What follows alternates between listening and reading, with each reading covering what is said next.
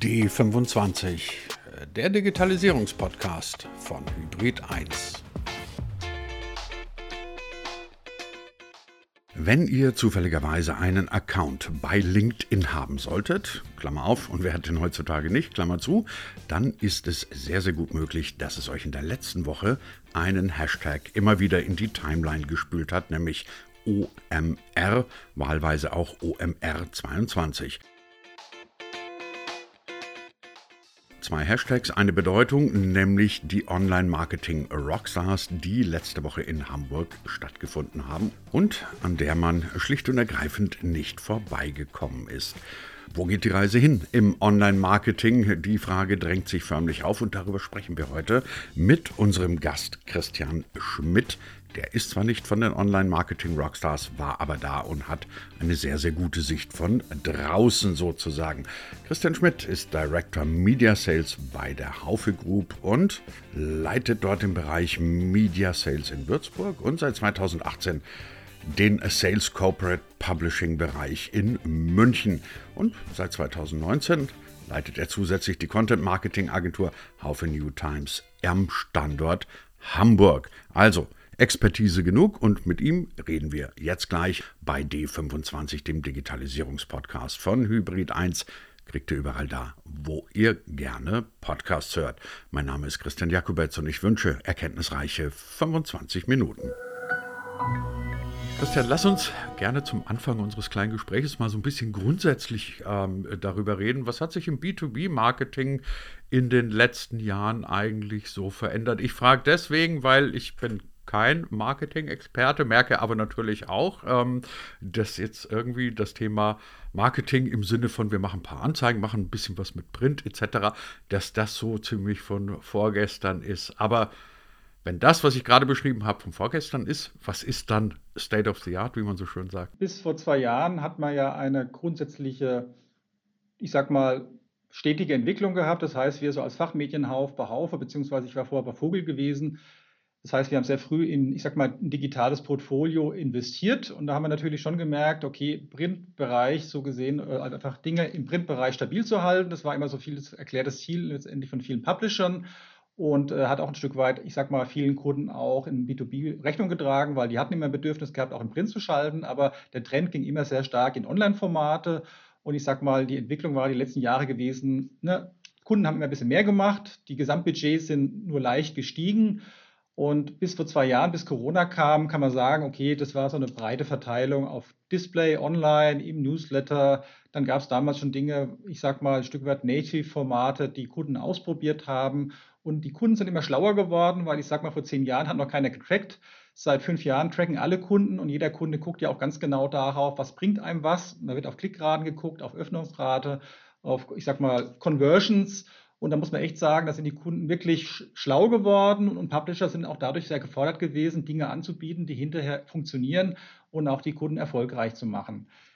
Du hast angesprochen, was hat jetzt die letzten Jahre sich dynamisch verändert? Das muss man in der Tat sagen. Klar, vor zwei Jahren fing die Pandemie an. Deswegen, ich sag mal, hat sich auch ganz krass im Endeffekt so das Verhalten vieler Anzeigenkunden verändert. Das heißt, genau vor zwei Jahren gab es bei uns bei Haufe oder ich denke bei vielen Verlagen oder Publishern auch erstmal ein großes Stopp, ganz kurz, alles irgendwie durchgeatmet. Dann sind sämtliche Veranstaltungen, Messen ausgefallen und die Leute haben sich überlegt, okay, was tun wir jetzt? Und dann muss man sagen, viele Publisher haben sogar profitiert, also insbesondere Publisher, die, ich sag mal, ein sehr starkes Digitalportfolio hatten, weil die Leute haben einfach Bedürfnis gehabt, sie wollten weiter in den Communities so gesehen aktiv sein. Und ich sag mal, das hat im Print nicht mehr ganz so gut funktioniert damals vor zwei Jahren. Und die digitale Kanäle sind aufgegangen. Und da kann ich vielleicht auch mal ein bisschen aus der Praxis erzählen, was vielleicht so das erste war, wo wir gemerkt haben, da geht richtig was. Das heißt, sämtliche Häuser, die sehr reichweitenstarke Newsletter aufgesetzt hatten, schon vor Corona, haben auf einmal die Situation gehabt, dass eine Nachfrage ohne Ende da war, ne? weil man gemerkt hat, gerade so diese hoch äh, Fachnewsletter erreichen eigentlich genau die Community. Und ja, und ich sag mal, wir waren dann wirklich, ich sag mal, vor eineinhalb Jahren bis zum heutigen Tag ausverkauft gewesen, was unser Portfolio eigentlich anbelangt hat, Richtung Newsletter aber auch Native-Formate auf unseren Portalen. Das vielleicht mal so in Kürze. Du hast gerade Newsletter angesprochen, Native-Formate. Ich staune, äh, staune nicht, ähm, aber denke mir, da könnte irgendwann auch der Begriff Podcast fallen, nämlich das, was wir hier gerade ähm, machen. In meiner Wahrnehmung ein unglaublicher Boom, der sich im Podcast, Corporate Podcast in allen möglichen Varianten ähm, ergeben hat. Beobachtest du das auch? Ja, war auch ganz witzig, weil ich meine, auch diesen Trend hatten wir vor zwei Jahren durchaus schon auf dem Schirm gehabt. Und wie es immer so ist bei Podcast, das Ganze ist immer sehr person personenabhängig. Und unser damaliger Chefredakteur, der Dick Labusch von, der, von dem Fachmagazin äh, Immobilienwirtschaft, der hatte Lust auf Audio als Hintergrund. Der war früher auch mal so ein bisschen beim Radio gewesen und der wollte das damals ausprobieren und der war sehr stark auch vernetzt oder ist sehr stark vernetzt auch in der Immobilienwirtschaft und hat dann einfach mal angefangen, hey, was brauche ich da und hat losgelegt und es war am Anfang erstmal relativ, ich sag mal, hemdsärmelig. Aber wir haben gemerkt, auch in der Immobilienwirtschaft braucht es einen Podcast oder ne, es braucht auch jemanden, der die Branche versteht. Und wir hatten jetzt vor kurzem auch Jubiläum gefeiert. Das war auch, glaube ich, der, war es der 100. Aber auf jeden Fall war es eine runde Zahl gewesen. Und wir haben da auch mittlerweile echt eine treue Fan-Community aufgebaut. Und wir als Media Sales Behaufe dürfen den auch seit jetzt knapp zwei Jahren vermarkten. Ne? Das ist auch gelungen, uns so gesehen den Podcast zu refinanzieren.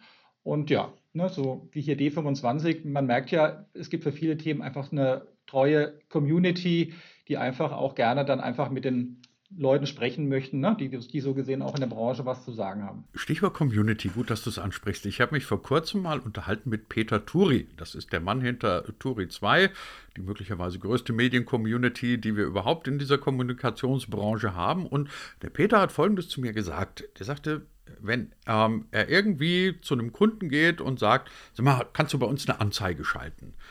Also zitiere den Peter, dann sagt er, komm, nee, Printanzeige, lass mich in Ruhe. Aber hast du nicht irgendwas mit Live-Formaten, mit Community-Formaten, mit hybriden Formaten, aber irgendetwas, was Menschen unmittelbar einbindet? Ist das auch bei dir eine Beobachtung, dass die Leute bei, sagen wir mal, statischen Anzeigen eher gähnen, aber alles toll finden, was mit Community zu tun hat? Ja, ich sag mal, wir haben schon die Situation, also wir haben ja, ich habe ja ein Team von ungefähr acht, ich sag mal, auch Mediaberatern, wo es genau solche Anfragen auch gibt.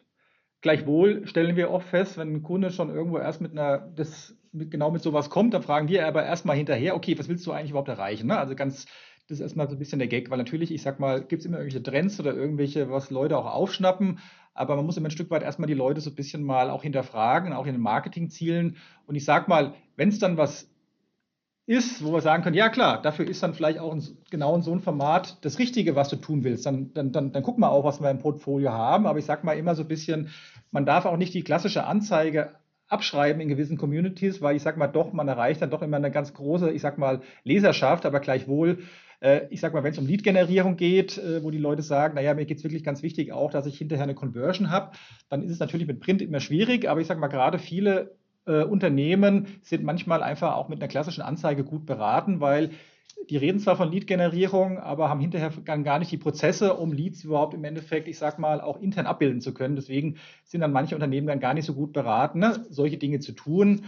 Genauso auch nicht beraten, vielleicht auch irgendwas mit Community und hier und da, weil wenn dann hinten dran nicht die Leute letztendlich da sind, um mit der Community interagieren, dann ist es vielleicht auch der falsche Kanal und vielleicht auch die falsche Maßnahme. Deswegen kann man nicht sagen, per se das richtige Instrument, kann sein und deswegen immer so ein bisschen eine individuelle Beratung, was der Kunde eigentlich irgendwo möchte, auch ja, an der Stelle. Wenn ich dich richtig verstanden habe, du hast ja vorhin gesagt, ähm, die Kunden sind schlauer geworden, äh, im Sinne von, sie sehen, dass es sehr viel mehr Möglichkeiten gibt, ähm, als wie sie das möglicherweise vor zwei, drei Jahren noch auf dem Schirm hatten. Jetzt sagst du selber aber auch gerade, naja, für nicht jeden ist jetzt zum Beispiel irgendein Live-Format oder ein Podcast das Richtige, was mich ein bisschen zu der Frage führt, hast du den Eindruck, dass die Leute diese neuen Kanäle auch alle verstanden haben. Ich frage deswegen, weil ich kriege immer wieder mit Podcasts, wir müssen jetzt alle Podcasts machen und dann hört man in den einen oder anderen rein und denkt sich, hm, war vielleicht nicht die allerbeste Idee,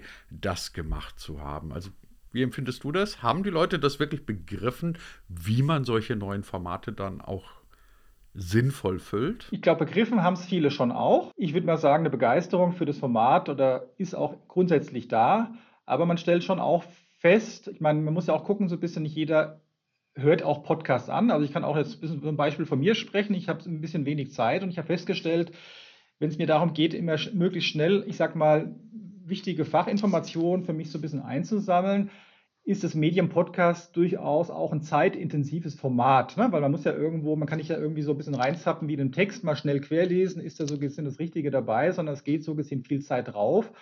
Und deswegen äh, bin ich da auch immer so gemischt, so ein bisschen in, mit dem Medium. Auf der einen Seite ne, ist es spannend, einfach mal auch, ich sag mal, Leute so ein bisschen stärker zu spüren, zuzuhören, also, also auch gerade, wenn es im Endeffekt spannende Themen sind oder auch vielleicht auch Persönlichkeiten, wo es auch spannend ist, zuzuhören. Aber ja, deswegen, ich würde würd mal sagen, es kommt immer so ein bisschen drauf an und äh, andere Medienkanäle haben durchaus so ihre Berechtigung, weil man mit dem Podcast nicht per se alle äh, Personen auch erreicht. Ne? Bestimmte Personen schon, weil die absolut, ich denke mal, Fan auch des Mediums sind, aber man verliert durchaus auch Leute, wenn man ausschließlich auf Podcasts setzt. Wobei ich staune immer, weil du das gerade angesprochen hast, äh, Zeitaufwand zum Podcast. Und ich staune immer, wenn Leute dann so zwei Stunden Podcasts produzieren. Und ich denke mir immer, Leute, ihr wollt zwei Stunden Aufmerksamkeit von jemandem haben. Ähm, das ist ja dann schon sehr gewagt. Deswegen machen wir hier auch nur so um die 25 Minuten. Christian, jetzt. Genau, das ist genau der ne, Punkt. Also, es ja, geht mir ja selber so. Also, ich weiß, es macht sich fürs Image immer wahnsinnig toll, wenn man sagt, ich höre so einen Zwei-Stunden-Podcast. Aber um ehrlich zu sein, ich habe noch nie einen Zwei-Stunden-Podcast zu Ende gehört. Noch nicht ein einziges Mal. Also da müsste er überragend gut sein. Und so gut fand ich noch keinen bis ja. jetzt. Man kann über das Thema Online-Marketing relativ schlecht sprechen, ohne dann irgendwie auch auf die OMR, die Online-Marketing-Rockstars, zu sprechen zu kommen, die letzte Woche in Hamburg waren. Mhm. Du warst auch da. Ich hatte erstmal den Eindruck als Außenstehender, ich war nicht dabei, die Leute sind entweder wahlweise total euphorisiert, also meine LinkedIn-Timeline war vollgespült mit euphorisierten Leuten. Es waren aber auch ein paar Leute da, die haben es kritisch gesehen, haben gesagt, okay, das war eine wahnsinnig tolle Show, aber Substanz hm, eher so mittel.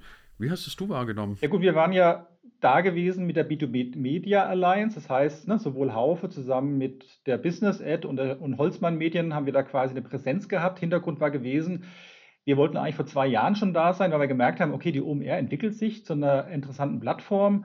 Und ich sage mal, ich habe die ganzen Anfänge auch noch mitgemacht mit OMD und später dem Mexiko. Und ich sage mal so, diese Veranstaltungen haben eigentlich ähnlich begonnen wie auch eine OMR. Die waren, waren schrill, bunt, laut und man hat sich durchaus als Fachmedienhaus oder B2B-Marketer die Frage gestellt, hm, was soll ich da? Ne? Definitiv. Ne?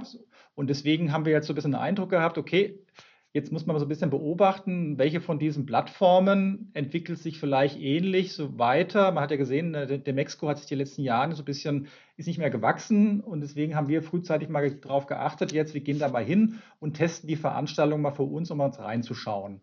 Und natürlich muss man sagen, klar, es war eine Mischung aus Begeisterung, mal wieder raus zu sein, sein Netzwerk zu treffen. Muss man echt in der, in der Tat sagen, ist auch wirklich gelungen. Also ich habe wirklich 80 Prozent so der Leute wirklich mal wieder live vor Ort getroffen. Deswegen ist so eine Plattform natürlich auch sehr effizient, weil man innerhalb weniger Tage auch wirklich, ich sage mal persönlich, sein Netzwerk wieder treffen kann. Das heißt, da muss man sagen, okay, das hat wunderbar gepasst.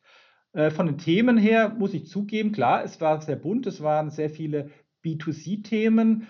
Aber ich sag mal so, es war schon immer, immer so die, die, so die Reise gewesen. Die Trends kamen immer eher so aus dem Bunten man hat hinterher geschaut, was lässt sich vielleicht davon ein Stück weit auch auf B2B-Kommunikation, B2B-Marketing so ein bisschen übersetzen.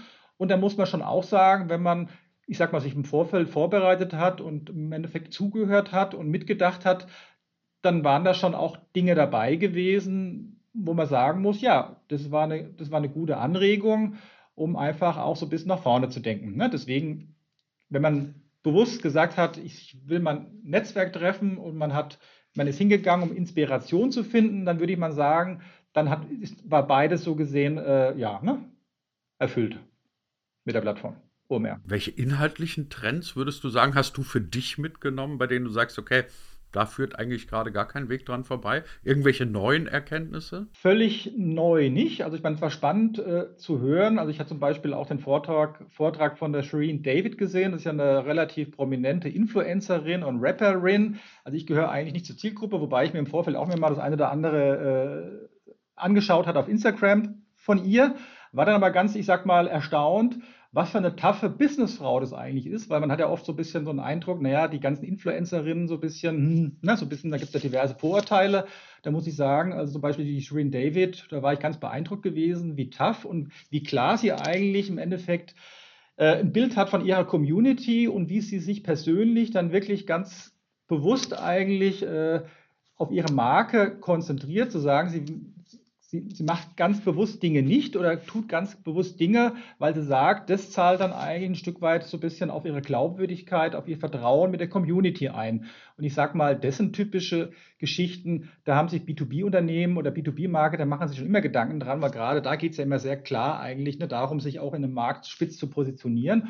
Und das sind immer so schöne Beispiele, wo man sieht, also so weit sind die Welten immer gar nicht auseinander und auch diese Mechanismen, Marke, Marketing, Kommunikation, unterscheiden sich nicht ganz sätzlich. Aber du hast mich ja trotzdem nach Trends gefragt. Also was ich ganz spannend fand, war so ein bisschen auch ein Vortrag von dem OMR-Macher Philipp Westermeier, der hat einige Dinge vorgestellt. Und da war ein Thema drin gewesen, das Thema Dokus. Ja, also das Thema Docutainment, das fand ich eigentlich ganz spannend. Das, da hat er ein Beispiel gebracht, jetzt ganz banal, wie zum Beispiel eine Fahrschule jetzt. Ne? Ganz klassisch einfach, ganz tolle Dokumentation eigentlich gemacht hat rund um ihre Fahrschüler, ganz witzig gemacht und hier und da lässt sich wunderbar dann über YouTube, Instagram und hier und da weiter verbreiten. Aber hat mir auch wieder gezeigt, das ganze Thema eigentlich Dokumentationen ist eigentlich auch super spannend in der B2B-Kommunikation. Also gerade so, ich sag mal, wenn es um Fachthemen geht, und ich sag mal, auch um das anders ein bisschen zu verpacken, ne, das habe ich so ein bisschen mitgenommen, wo ich mir auch dachte, ja stimmt, ich meine, im B2B-Bereich heißt meistens Case Studies, aber eigentlich äh, lassen sich da auch ganz tolle Dinge eigentlich daraus produzieren.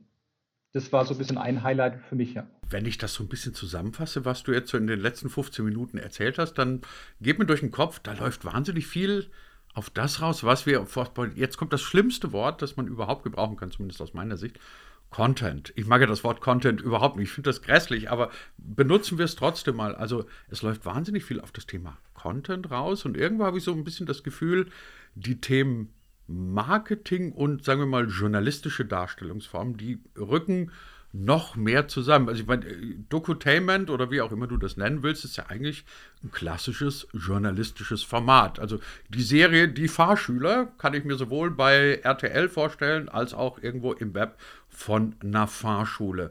Richtig beobachtet oder ist es jetzt eher Zufall, dass du so viel von, von Content-Dingern redest? Nee, ist, ist auch, also ich meine, ist richtig, ne? Also ich meine, es geht immer rund um Content und ich meine, es ist ja auch eine Entwicklung, die wir als Publisher auch die letzten Jahren, auch in der Kundenberatung so gesehen, mehr stärker merken. Ne? Wir hatten vorhin das Thema Podcast gehabt, ist ja auch ein Content-Format. Das heißt, ich sag mal, die Ne, also im Endeffekt geht es heutzutage nicht mehr rein um Reklame, wie es früher war, sondern ich sage mal, die Unternehmen haben alle was zu erzählen, die wollen auch alle was erzählen. Teilweise haben sie auch wirklich kommunikative Leute eigentlich in den Unternehmen. Ich denke mal, ich glaube schon, so diese Marketing-Generation von heute oder auch ne, viele Leute sind kommunikativer, als wie wir es früher so kannten. Und ich denke mal, mittlerweile gibt es ganz viele Plattformen und da ist auch die Erwartungshaltung, egal ob es B2B oder B2C, im Endeffekt so zu gucken, okay, was sind die richtigen Plattformen, was sind die richtigen Kanäle, um sich darzustellen aber gleichwohl, weil wir ein Publisher-Haus sind, trotzdem immer wichtig zu gucken, was ist Content Marketing und was ist, was du angesprochen hast, irgendwo auch ein bisschen unabhängig, journalistisch geprüft oder nochmal eine andere Einordnung für die Community.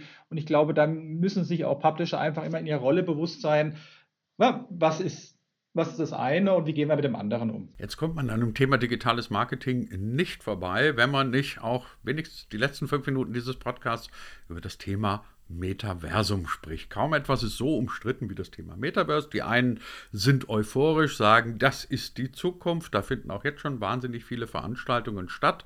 Immer mehr Unternehmen gehen in dieses Metaverse. Das andere ist, ich muss dir ganz ehrlich sagen, ich habe mir jetzt mal was irgendwie angeguckt. Ich glaube, eine Modenschau oder sowas war das. Und das fand ich dann nur unwesentlich anders als Second Life. Jetzt ist Second Life allerdings schon fast 20 Jahre her, aber es waren ja wieder so die Grafiken und du bist dann halt mit irgendeinem mehr oder minder gelungenem Avatar durch eine virtuelle Welt gelaufen. Und also aus meiner bescheidenen Sicht denke ich mir, da hat sich doch jetzt eigentlich seit Second Life nicht so wahnsinnig viel geändert. Warum soll ich in ein Metaversum gehen? Ähm, Nichtsdestotrotz, die Leute und auch Unternehmen rennen gerade wieder in relativ großen Mengen rein. Wie siehst du das? Ist es ein Hype oder diesmal wirklich die Zukunft? Kann so bestätigen. Ich habe Second Life damals auch noch mitgemacht. Das war dann ganz Beginn so meiner, ich sag mal, Marketing- und Medienkarriere gewesen. Und wir wissen ja alle, wie es damals zu Ende ging.